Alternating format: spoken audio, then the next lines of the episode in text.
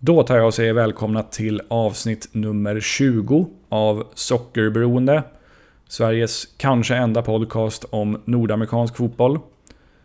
Jag heter Johan Dykhoff och i det här avsnittet har jag intervjuat den brasilianske anfallaren Rodrigo Albuquerque som de senaste säsongerna har öst in poäng på college-nivå i USA. Hans efternamn ska för övrigt uttalas ganska precis så, som jag nyss sa. Det har jag dubbelkollat med honom. Rodrigo är född och uppvuxen i staden Recife, eller Recife som vi brukar säga i Sverige, i nordöstra Brasilien och har bott i USA sedan 2018. Rodrigo spenderade sitt första år i USA på Genesee Community College i den västra delen av delstaten New York. Där han gjorde 32 mål och 12 assists på 21 matcher för deras fotbollslag. Rodrigo medger i intervjun att nivån inte var speciellt hög när han spelade för Genesee Community College. Men att det ändå var viktigt för honom att göra bra ifrån sig för att få ett så bra stipendium som möjligt från ett annat universitet. Så blev det också. Rodrigo erbjöds ett stipendium från Mid America Christian University i Oklahoma City. Där han nu har varit i två år och även där har hans framgångar på fotbollsplanen fortsatt. Under sina två säsonger på Mid America Christian University har han på 45 matcher gjort 32 mål och 14 assists. Båda åren har också Rodrigo kommit med i All America First Team för National Christian College Athletic Association. Rodrigo berättar i intervjun att han har möjlighet att fortsätta spela collegefotboll i ett år till. Men eftersom han nu är 25 år fyllda vill han satsa på att slå sig in på den professionella nivån och han hoppas kunna få ett proffskontrakt i Nordamerika innan det här årets slut. I den här intervjun pratar vi bland annat om Rodrigos bakgrund som ungdomsspelare i Brasilien, hans tuffa första tid i USA, den mycket framgångsrika gångna säsongen och hans förhoppningar på framtiden.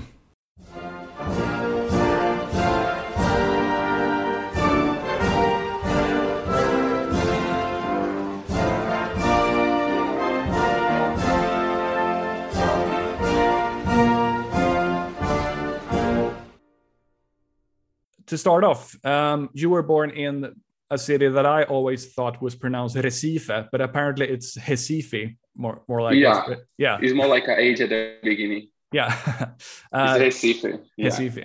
Is that where you grew up as well? Yeah, I spent my whole like when since I was two, one year old until I came to America the first time. I mean, I went to some states to play soccer, but it wasn't longer than one two years, you know. So I basically grew up there and then spent my whole life there okay. while I was in Brazil. I see. Uh, can you talk a bit, a little bit about your childhood there and what role sports and soccer in particular played in your life as a kid?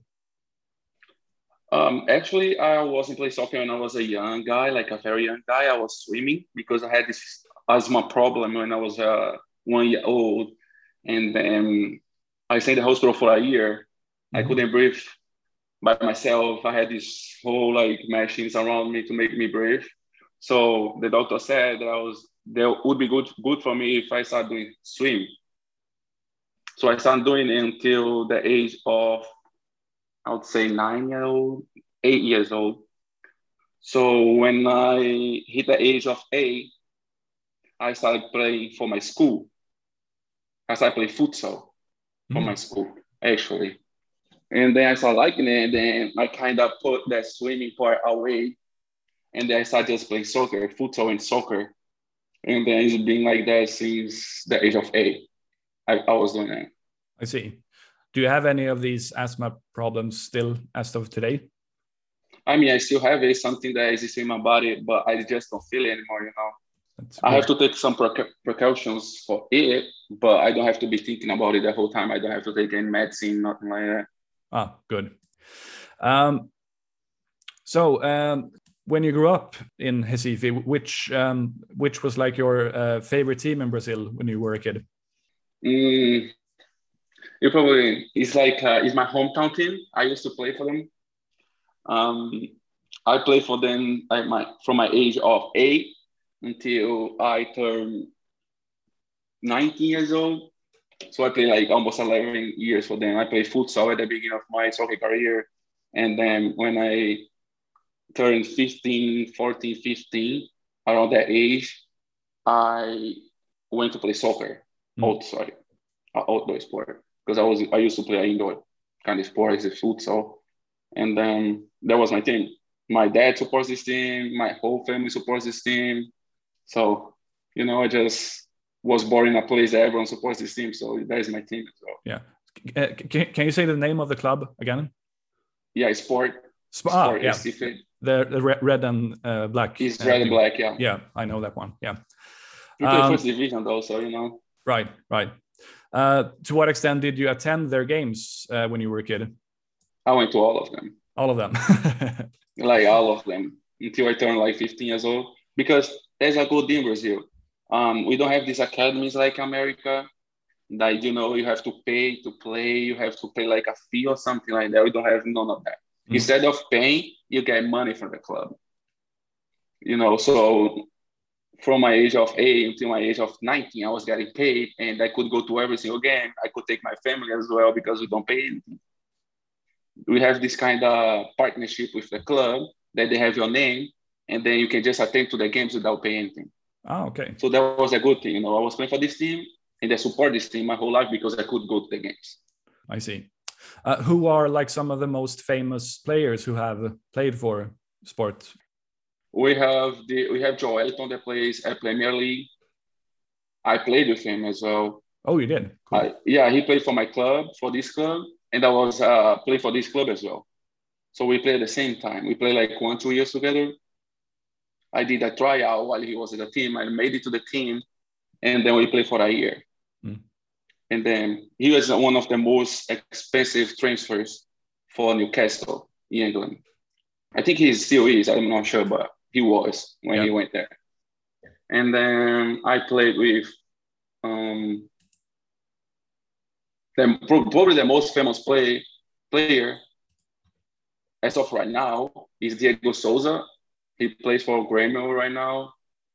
Mm. He used to mm. play there. Um, he played there like five years ago, something like that. Okay. I was to see Brazil, and then I mean, it's not a big team, you know, like so you're it's probably not, not, gonna get to know like a lot of players from this team, but it's, it's like not, a middle table team. Yeah, it's not like Santos or Sao Paulo or yeah, yeah right. Yeah. Um, uh, let's see. Uh, since you're Brazilian, I have to ask you this: Do you know uh, who Afonso Alves is? The striker. Yeah, exactly. yeah, he played for the national team too. Yeah, in 2007, he is actually he is actually one of my favorite players of all time. I even had for a while I had a podcast entirely dedicated to him because I was such really? a big fan of his. Yeah. Do you have any sort of connection to him? Like, uh, or no. I, not not like you know him or so, but do you like you, at least you know about him then? I know a little bit about him. I know that he yeah. played for the national team. I, I think I was in Brazil, to be honest. It was one year before I came to America. He played for the national team. Mm. So there was a time that I got to know a little bit about him. Right, right. Yeah, he only had a, I think he only had like eight caps or something. He he didn't have a long national team career, but he did really well. He played in Sweden for like five, six years. Uh, and How come? Uh, he he came from he came up through uh, the Atletico Mineiro youth uh, system, and then mm-hmm. and then he couldn't break into the first team, and he was loaned to a club in in the Swedish Premier Division, and he did extremely well. And then he was uh, at, yeah at first he was on loan, then he was uh, signed uh, because he did so well, and then he was mm-hmm. Uh, then he moved to a bigger team in Sweden and played there for a couple of years and won the league, uh, and then he moved to the Netherlands and scored like an insane amount of goals. But he he is. That's why yeah, I think that was the year that he went to the national team, right? Uh, yes, he played when he was in the Netherlands. Uh, yeah, exactly. In 2007, that was when he played uh, mm-hmm. for the national team. Yeah, he. But he, I would say, he is considered to be probably, if not the best one, one of the best foreign players to ever play in Sweden. So he's like. Oh, I didn't know that. Um, so yeah, it, uh, but I'm happy that you at least know know about him. mm-hmm. Um, like this might might be a difficult question, but how how good were you as a youth player in Brazil? Like at what level did you play as a youth player? I got to play in a professional level, but wasn't for a long period of time. I was playing for this my the team that I played my whole career in Brazil. I, I, I got to play for different teams, but wasn't that long. It wasn't as long as this team. So I played for all three big teams in my hometown. Um, I play for Nautico, I play for Santa Cruz, those, and I play for Sport. Mm-hmm. Those are the three biggest teams in my state. Uh, Santa Cruz used to play the first division, and then Nautico, I think they play the second division right now. I don't follow soccer in Brazil anymore, to be honest. Mm-hmm. So I think they play the second division right now, but they used to be the first one. Um, I played for those three teams. I played for a team up north in Brazil that's called Paysandu. They play the third division oh, right ah, now. Right. I play U17 there. I play U17 for Santa Cruz from my state. I play Nautico for Nautico when I was 17 years old. And then after these two clubs, I went to sport. Again, I go back to sport. Right. And then so I played eight years for sport. I stopped playing for them. I went to, to play for these two teams and then come back for them for my U. I was U17 still, and I was playing between the U20s. Okay, I see. You know, so I was I was pretty good. Mm. I didn't make I didn't make it to the professional level. I got injured like when I was 19 years old. Then stopped playing for a year. I got injured on my lower back. Mm. A very very painful injury, so I had to stop walking and playing and running for one year straight. I couldn't do anything. And then after that, I just decided that um, I thought that I was too old to keep trying to make to break it to the professional level, like to be playing a professional level, mm. you know, for the rest of my life. And then my my parents, I was um, trying to tell, uh, trying to told me that, trying to told me that I was going to have academic career as well, you know, so they were always telling me that you have to study, you have to study, you have to study, you have to study, I was too focused on soccer. Mm. So I kind of put the study side a little bit away. And then when I turned 20, I decided to not play anymore, like in a professional level. That was my decision. Right. Together with my parents as well, but it was the decision that I made after I got back from injury. It was so painful that I was just like, I don't want to do that for the rest of my life. And then, but I was pretty good. Like I play in a professional club my whole soccer career in Brazil. I never saw playing a professional level. I never went to play for a team that wasn't professional, mm. that didn't have a professional team playing the top two divisions in Brazil. Right. So I would say that I had like a pretty good chance to make it professional back home. I was just not as focused as you have to be to make it. You know, you have to like I would say that you have to put a lot of things away from you, like your relationships. You have you have to have the courage of going to another state mm. to play for a different team, and I didn't have it. I have some offers to do that, but I didn't take them. Um, I was like just too close. I used to date this girl in Brazil. I dated her for seven years, so I didn't want to leave her to go to a different state. Mm. You know, so some of the decisions that you have to make, that you have to be so um, sure about what you want to do for the rest of your life when you make them. I think that was my problem when i was in brazil. So i would say that I was a like not the highest level but i was up there yeah. playing with the best players like in the country. I play a lot of tournaments. Um, we play the state we play the region we play the national tournaments for this team and then i practiced with the professional team for almost a year I was practicing with them for like nine months, I, I guess.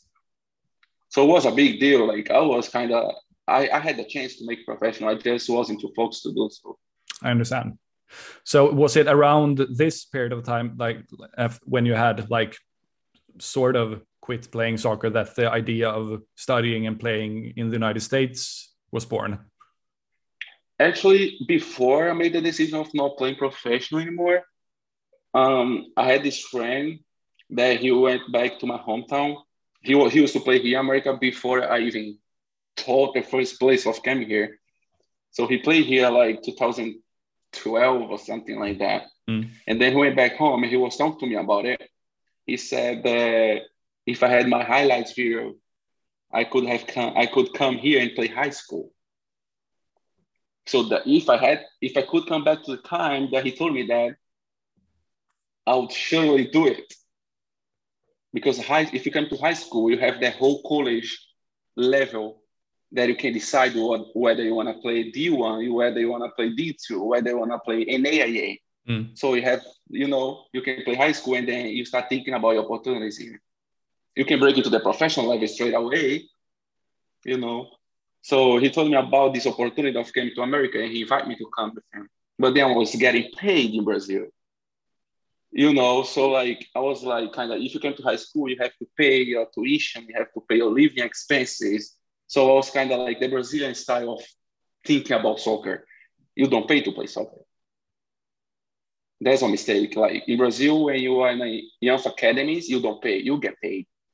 In America, if you want to play uh, youth academy, if you want to play academies of MLS teams, you have to pay a fee monthly, yearly, whatever it is, you still have to pay. Mm. So in Brazil, I was still, let's say, I was stuck to this thought of getting paid to play. That when he told me that I had to pay my tuition to come to high school or to come to college, I just put it straight away. Like I was like, I'm not gonna pay anything to play soccer. Yeah. So that was the, like the time that I started thinking about it. But then I was kind of, how can I say? I was kind of afraid of this point of view of play of paying to play soccer in America. Mm. But then I had this in my mind already, and then I would say that when I stopped playing, I went to college back home.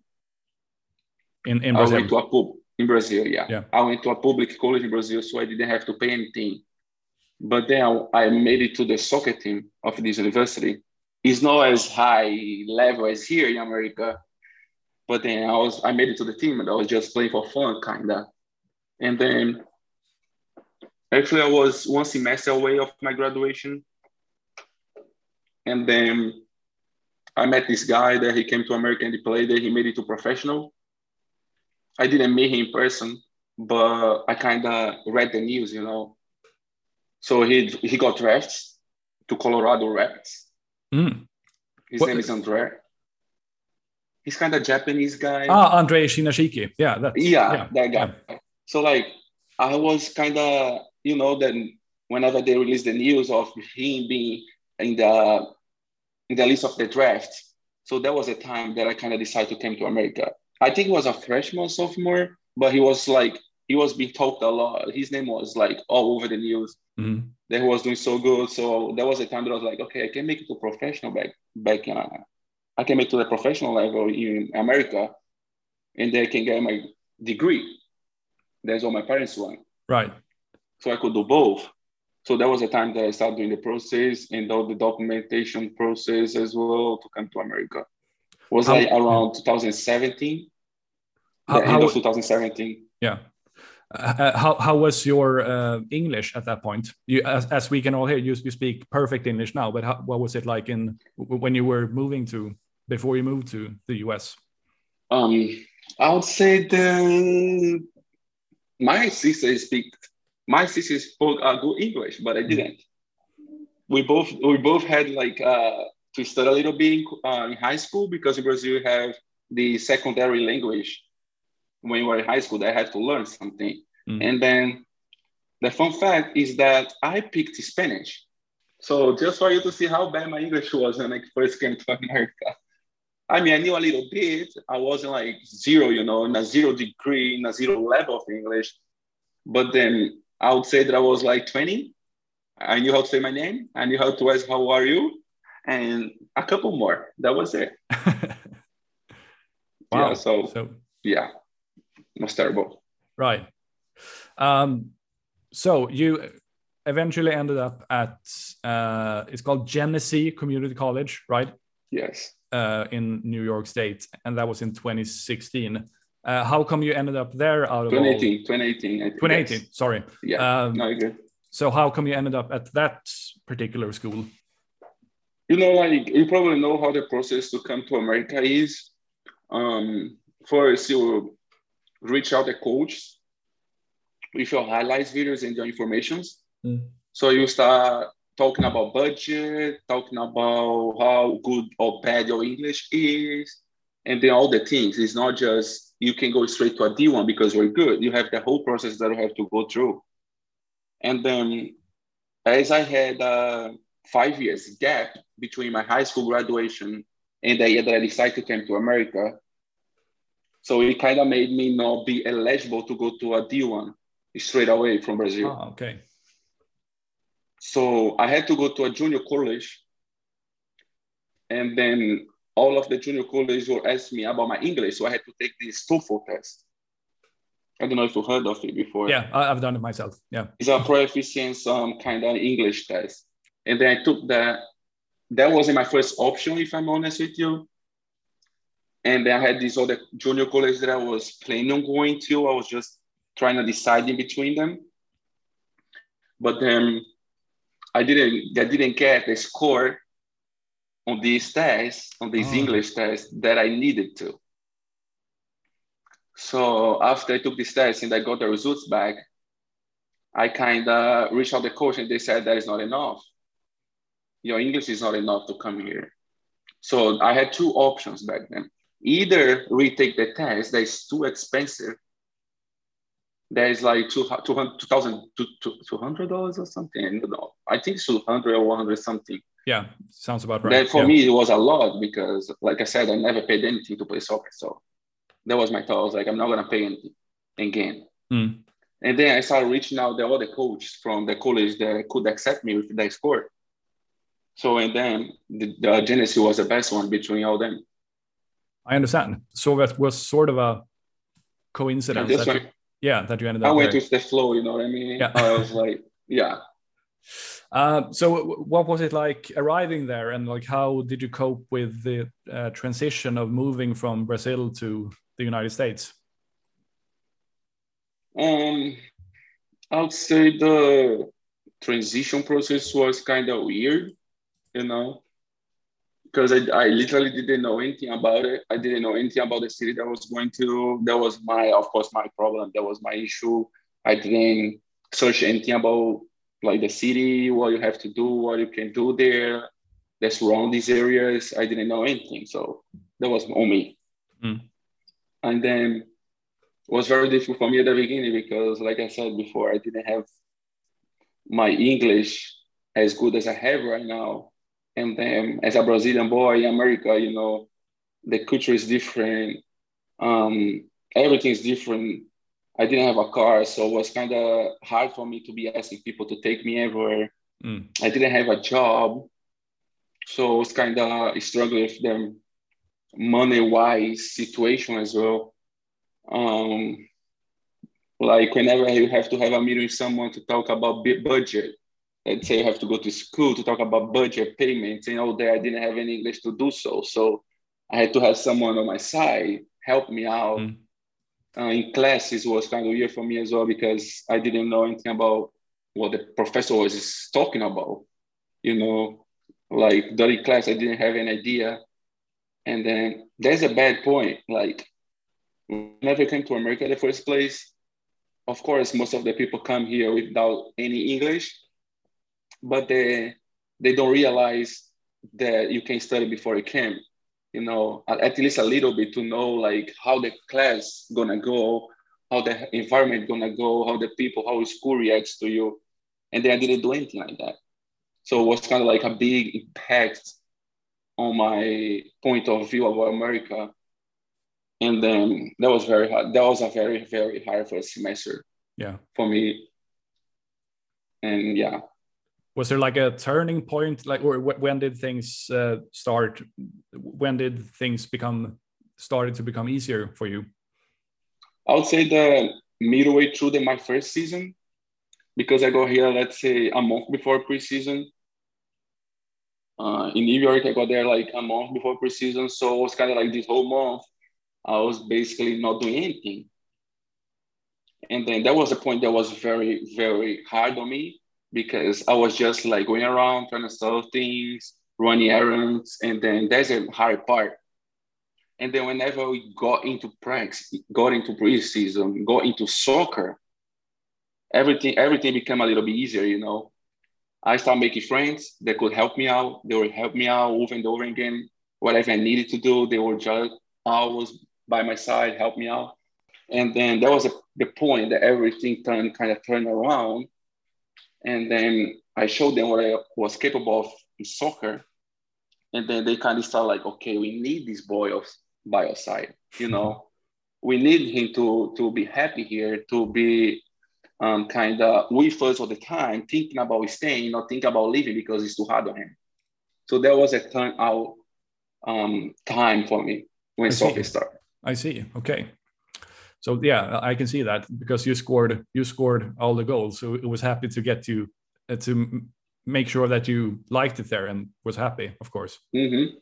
Yeah, because whenever people start um, knowing who you are, how good you are, and then what you can offer to the team, to the school, to people mm. around here, they start like appreciate you even even more. You know what I mean? Kinda. So they kind of start giving you a little bit of importance. Yeah. And then they start taking care of you a little bit more. Yeah. so, uh, if I'm not mistaken, you scored 32 goals in 21 games at Genesee, and you won several games by very big margins, uh, like 15 nil and so on. Mm-hmm. Uh, how did you like motivate yourself going into games like that, knowing that okay, we're most likely going to win by a big margin. We're going to win this quite easily, and I'll probably score at least a couple of goals. Like, mm-hmm. how how did you stay motivated, no, knowing that you're much better than the opposing teams? Um, that was a thing that I always tell everyone here is that my motivation my freshman year when I was playing this level that you know like that wasn't a very high level that it wasn't the level that I want to play and um, I just end up there so you know that was my mm. only option mm.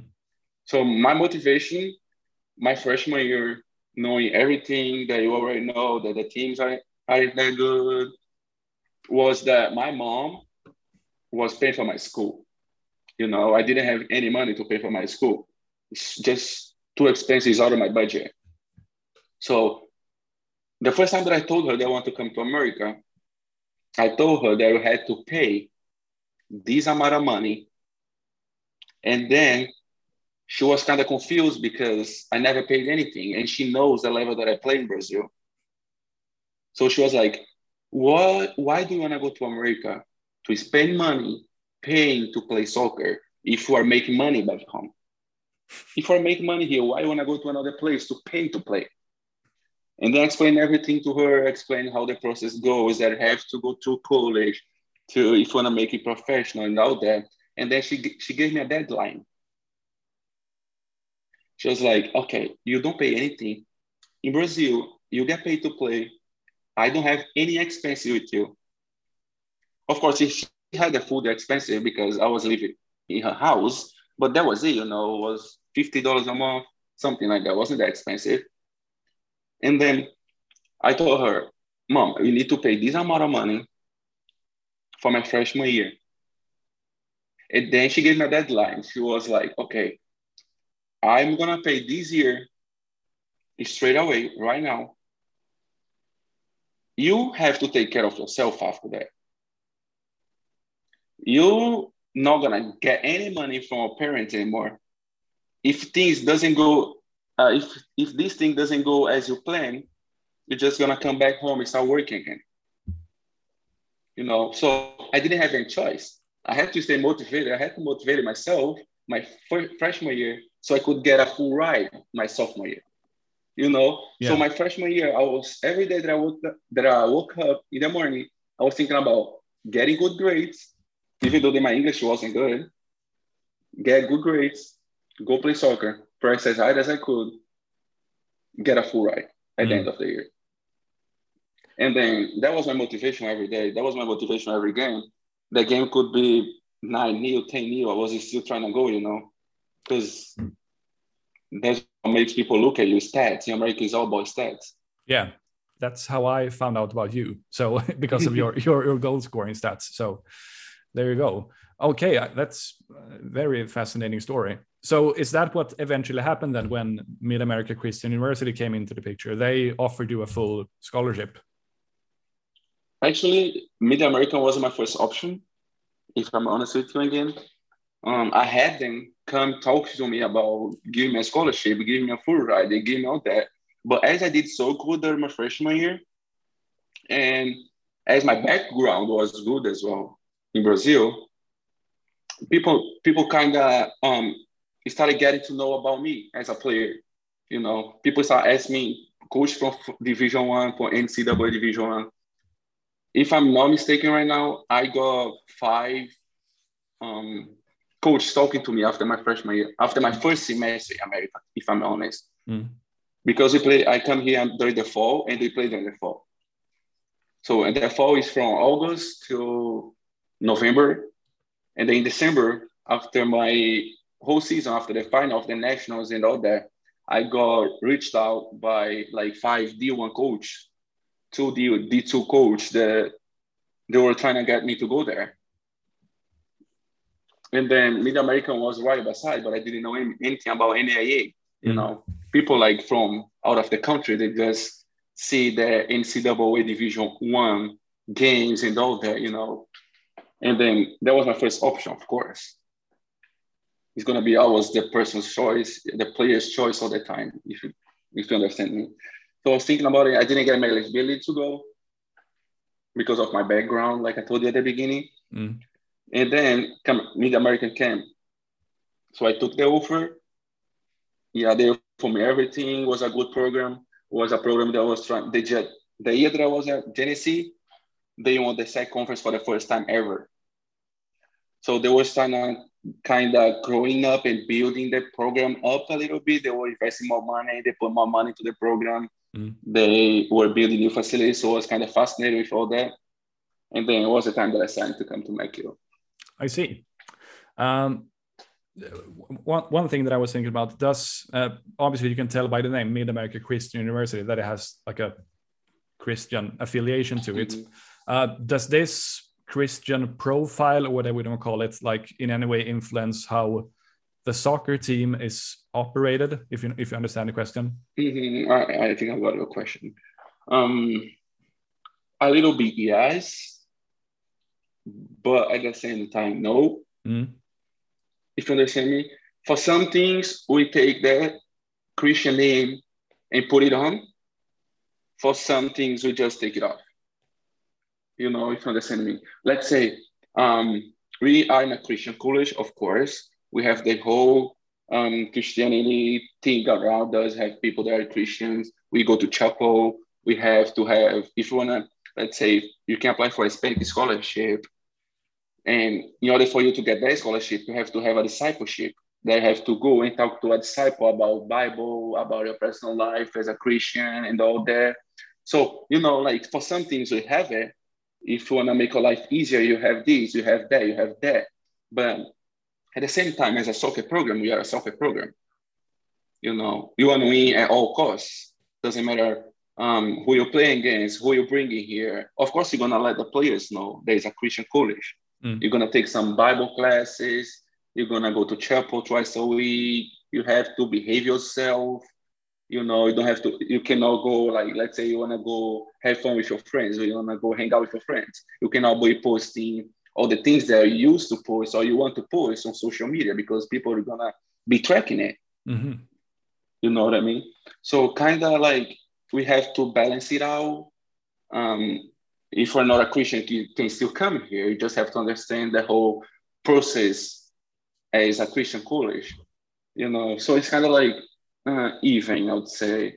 For some things you have it on, for some things you have it off. It doesn't affect me that much. I'm a Christian boy. I like, mm. I go to chapel. I take my Bible classes, you know. But it's not, it's not as hard. I would say. Would you say that your uh, faith influences how you conduct yourself as a soccer player in in any way? Mm, yes, yes, ninety percent of the times. and 10% of the times no.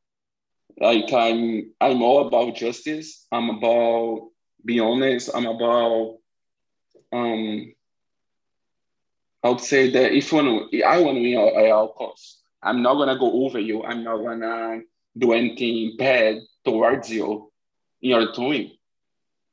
If I win, I'll win. I want to win because I'm better than you. That's what I have in my mind. When I gonna I'm gonna play against you, I put in my mind that I'm better than you. My team is better than yours. My coach is better than yours. I'm a better player than you are. That's the mentality, you know. Like I'm not saying that I am actually better than you. I tell myself that I'm better than you. So that's all that matters for me. I'm not gonna go over you. I'm not gonna let's say trying to tackle you, get you injured to take you out of the game, something like that. I'm gonna play 100% just, and I'm gonna be there playing with all my effort, all my hard work. I'm gonna put into the game, but it's not gonna be anything that is, let's say, I don't even know how to explain, but it's not gonna be anything that I put bad towards you and your right. team. You know what I mean? Like Luis. If I win, if I win, I'm better. Yeah. If I lose, I'll take it and go home. You know. You wouldn't do anything like Luis Suarez and bite and punch people or anything like that. Exactly. Yeah. I mean, I'm gonna do some things that are like part of a game, but I'm not gonna do anything that I think that I don't want people doing back to me. You know, yeah. I'm gonna do everything that I can to you that I'll take if someone does that to me too, if that makes sense. Yeah, I understand. Um, so, um, how would you uh, summarize this this past season, both for the team as a whole and for you personally? I would say that was very was a very important season for me because um, that was my junior season. I'm going to my senior year. That is my last one mm. right now. And then as I want to become a professional player, you know, you trying to make um, people kind of get to know about you even more nationally. And that was a big point for me because that was the whole point that I came to America in the first place back in 2018. Mm. I want to, I told myself I want to go there and break into the professional level. And then when you put yourself in a situation like playing the top 10 teams in the country, everyone's watching, everyone knows who you are if you score one goal, everyone's gonna get to know about that goal. If you score a banger, people would know about the banger. If you make it to the next level, people know that you make it to the next level. So that was a um, very important season for me and for my team as well, because there was a goal that year that I got here. The coach told me that a goal 2019, the first year that I played for Mid America, was make it to the national NAIA national championship tournament we didn't and then everyone was heads down and so upset about that you know we went to we went we went to California, Florida went to Florida and you know the national the Christian national but that wasn't even close to what everyone was planning at the beginning of the year you know it was something that like kind of made ourselves feel a little bit better but wasn't a big deal for us so last year we went to the national we went to top 10 teams in the country. We end up at mm, the ninth seed in the country, a post post season um, pool. And then now we are in top, top 19 in the country. So was very kind of fascinating to see how things turn out towards us. And as a personal um, perspective, for me, was probably I would say that was the most important year that I've ever had in America. I grew, I kind of grew up a away, away too much as a player in a year. After my sophomore year, mm, pro, I would say that like 5% of my friends know about this history that I'm about to tell you. So mm-hmm. it's a bombast news um, my, after my sophomore year, as I had two very, very good years as a player. I had my freshman year at Genesee that I scored 32 goals. I came to Mid America, I scored 15 goals in 20 games. I broke this amount of records I broke the let's say the most assists in a season. I broke the most goals in a season for Mid American. So I got a lot of offers as well, even though that I had signed for this college already. And then my coach, we had meetings and meetings and meetings over the break, over the the breaks that we don't have soccer, trying to decide if whether I was going to leave or I was going to stay. So and he was like, you know, we're gonna make you a better player for next year. I'm I promise that if you stay, we're not gonna regret your choice. We're gonna make it to the national tournament. I promise you that. We're gonna make it to the national tournament. You're gonna stay in, in Mecca. You're gonna be the name of the team. There was a private meeting. He never told anyone about it, and I never told anyone either. And then we, I got offer from the top two team in the countries. I got offer from the number six in the country. That year that we didn't even make it to the national, so we were even ranking. You know, Mm. so I was like, that is a big deal for me. If I want to play professional, I have to go to the better, the best teams in the country. That was my thought. So he kind of made me stay with the promise that we would make it to the national tournament, and then we would go further in the season, and then people would get to know my name. So whenever everything happened last year, at the end of the year, I was just like, oh gosh, I made the right decision to stay. So, you know, it was kind of like a relief into myself. I put everything, I was like, oh gosh, that was unbelievable year. Thanks God, everything turned out good for me, you know. So personal, personally, was the most important thing, the, the most important season that I had because of that. Because I proved myself and I told everyone, I told all the coaches that, that gave me an offer, I told all of them the same, the same answer. I'm to stay at McGill because I trust the coach. He promised that we would make it to the national. And then I want to stay here and make history with this team. And then last year was a year of history because we broke at least 10 records. I personally broke five records. The team broke like 15 records. We like the team had never made it so far into the national tournament like we did last year. Mm. So you know, never end up a season rank number nine. So that was like a, a year of history for McGill and for me personally. So I have I, I cannot even put in words how important last year was for me personally and as a group, as a team.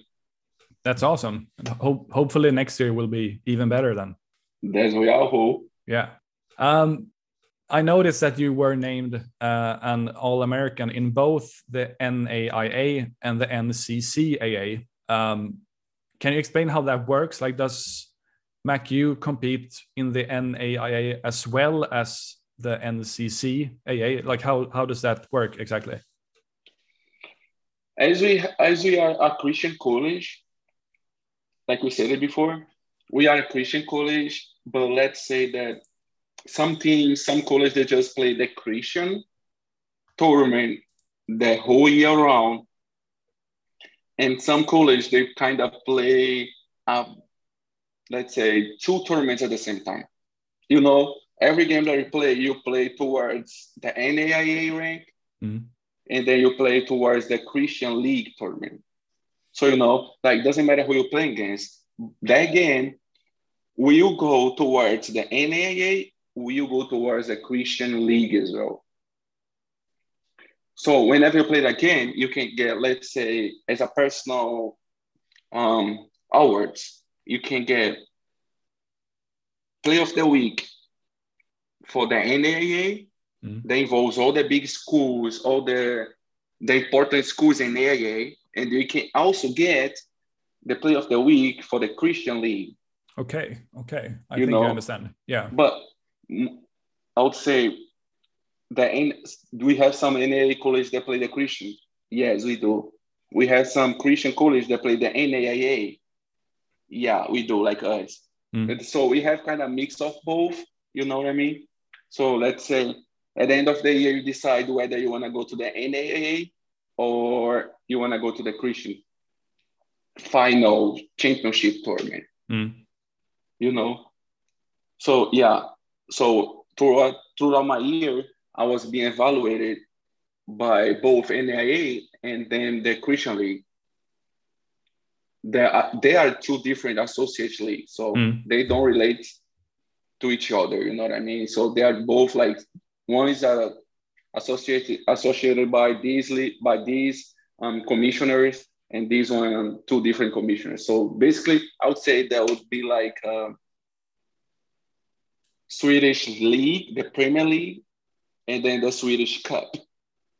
If you okay. do have one. Oh yeah. Okay. Yeah, I think so. You know, two different tournaments that both they utilize, utilize each other to rank the teams. So if you do good in the You're gonna probably be doing good at the Christian League as well. If you do right. good at the Christian League, doesn't affect that much the NAIA, but it does a little bit, you know. Okay, yeah, I, I, now I understand. I, I, I was sort of um, I, I didn't quite understand at first because I thought that if you belong to the NCCAA, then you'll only play as some certain teams, but that's apparently not the case then.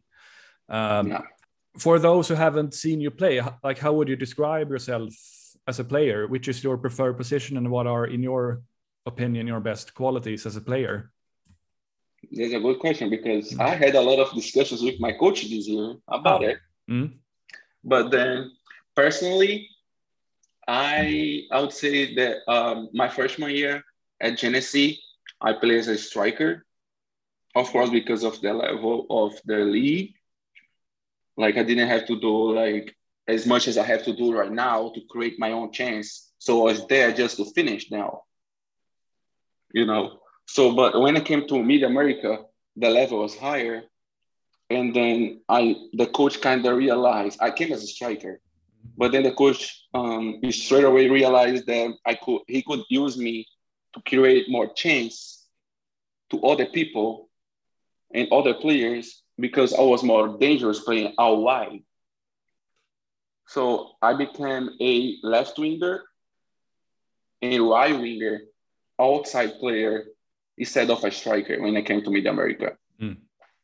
Because I would say that my strongest um, skill is 1v1 situations.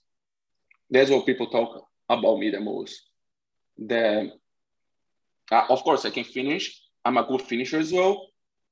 I can score goals, but I'm not the guy that score the goal and just score the goals. You know, mm.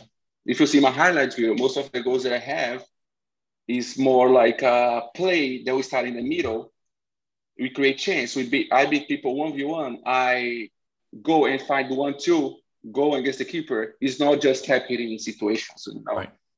So I think that I'm more like a left right winger. Depends on the game, depends on the opponent as well. And then my most important skill, if I'm honest with you, would be one v one.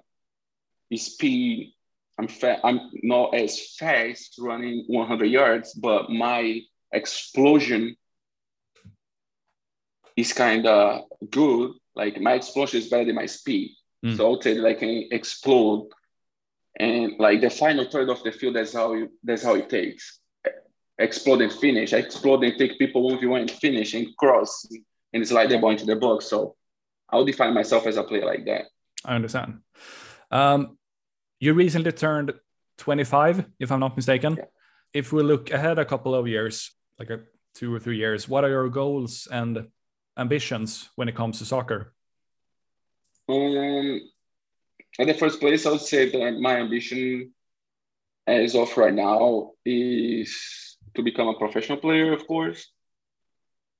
That I'm gonna do whatever it takes for me to become a professional player. I know that I can get there personally, you know, but I know that it's hard for people, internationals here in America to become professionals because they have kind of regulations with the mon- the number of internationals that can make to the squad, number of internationals that can go to the games, number of internationals that can sign professional contracts for that club, for this club. So we have all that.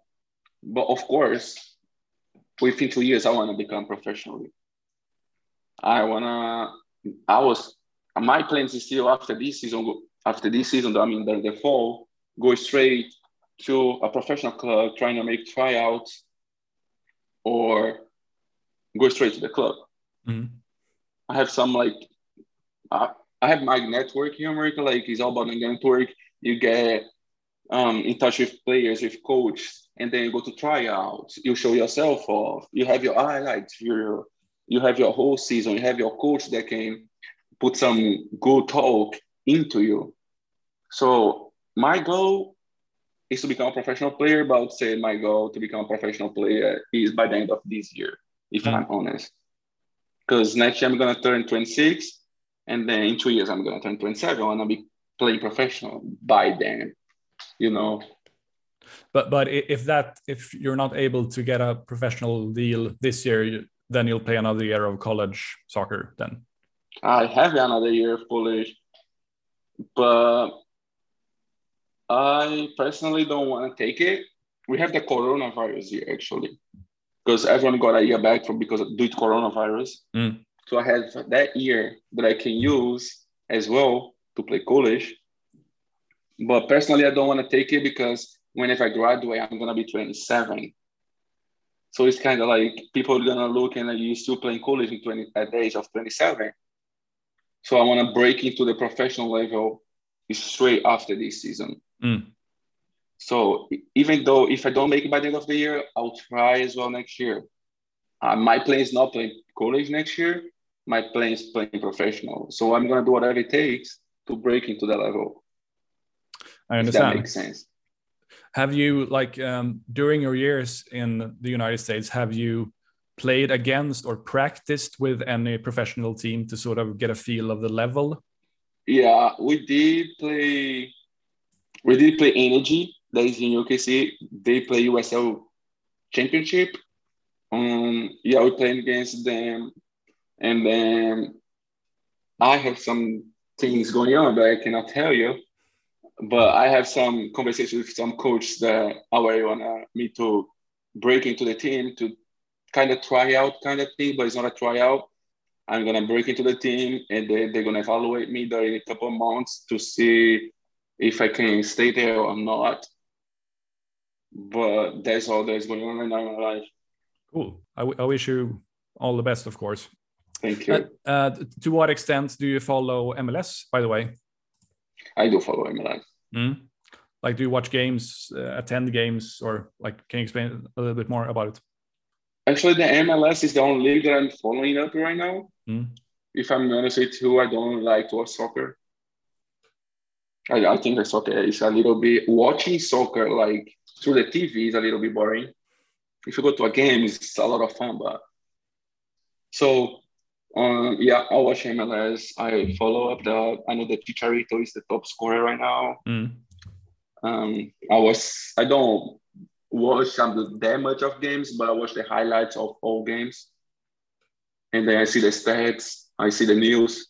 I read the news every day mm. about MLS because that's the league I want to break into. So cool. That's awesome. Another, it's yeah. actually it, it's so when I speak to um, like college soccer uh, soccer players like yourself, there are a, a, surprisingly large number that of players that don't actually pay any attention to MLS. I, I to me that's that's surprising. Like I mean, it, it's the it's the best league in your country. Why wouldn't you pay attention to it? It feels strange to me. So I'm glad I'm mm-hmm. glad that you that you are following it. There are a lot of good Brazilians in MLS at the moment. Uh, yeah.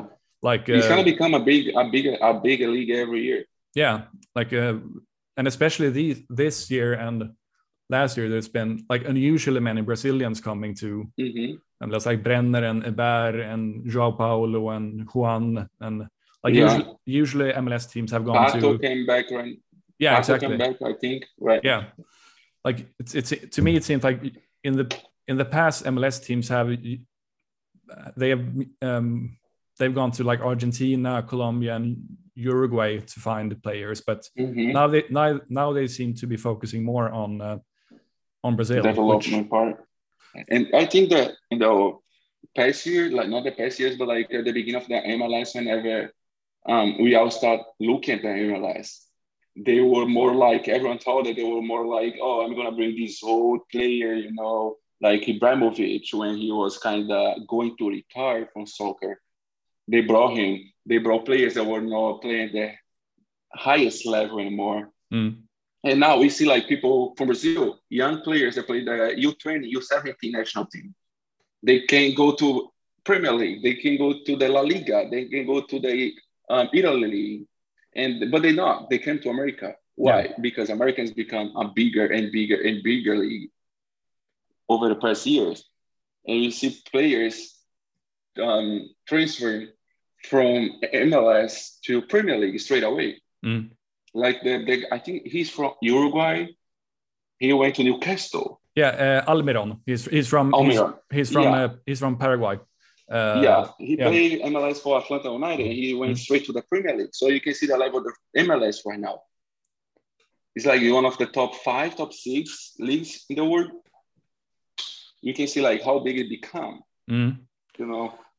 And and I think uh, uh, Brenner, the Brazilian striker at Cincinnati, is is he's a great example because he I know just just this past fall he was rumored to be on his way to like Arsenal and Ajax and. Inter mm-hmm. and Lazio, I think, but instead he ended up in uh, Cincinnati, who's finished dead last two years in a row in MLS. And he's one of the big names in Brazil as well. Yeah, for the academy, he's one of the biggest names. So yeah, that's it's I I hope that says something about where MLS is going.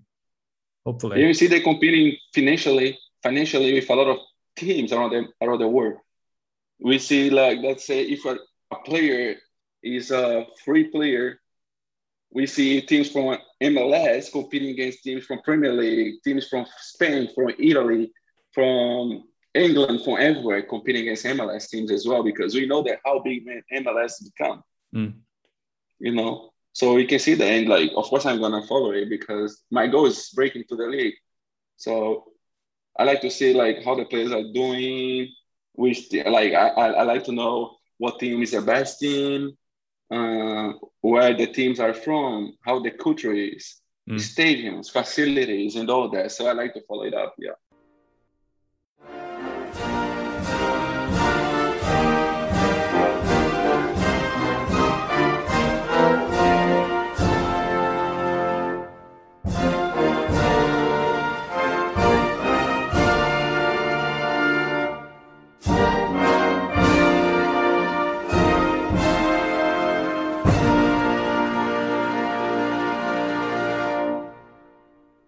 Sådär ja, då tar vi och tackar Rodrigo Albuquerque för att han tog sig tid att ställa upp på den här intervjun och vi önskar honom all lycka framöver.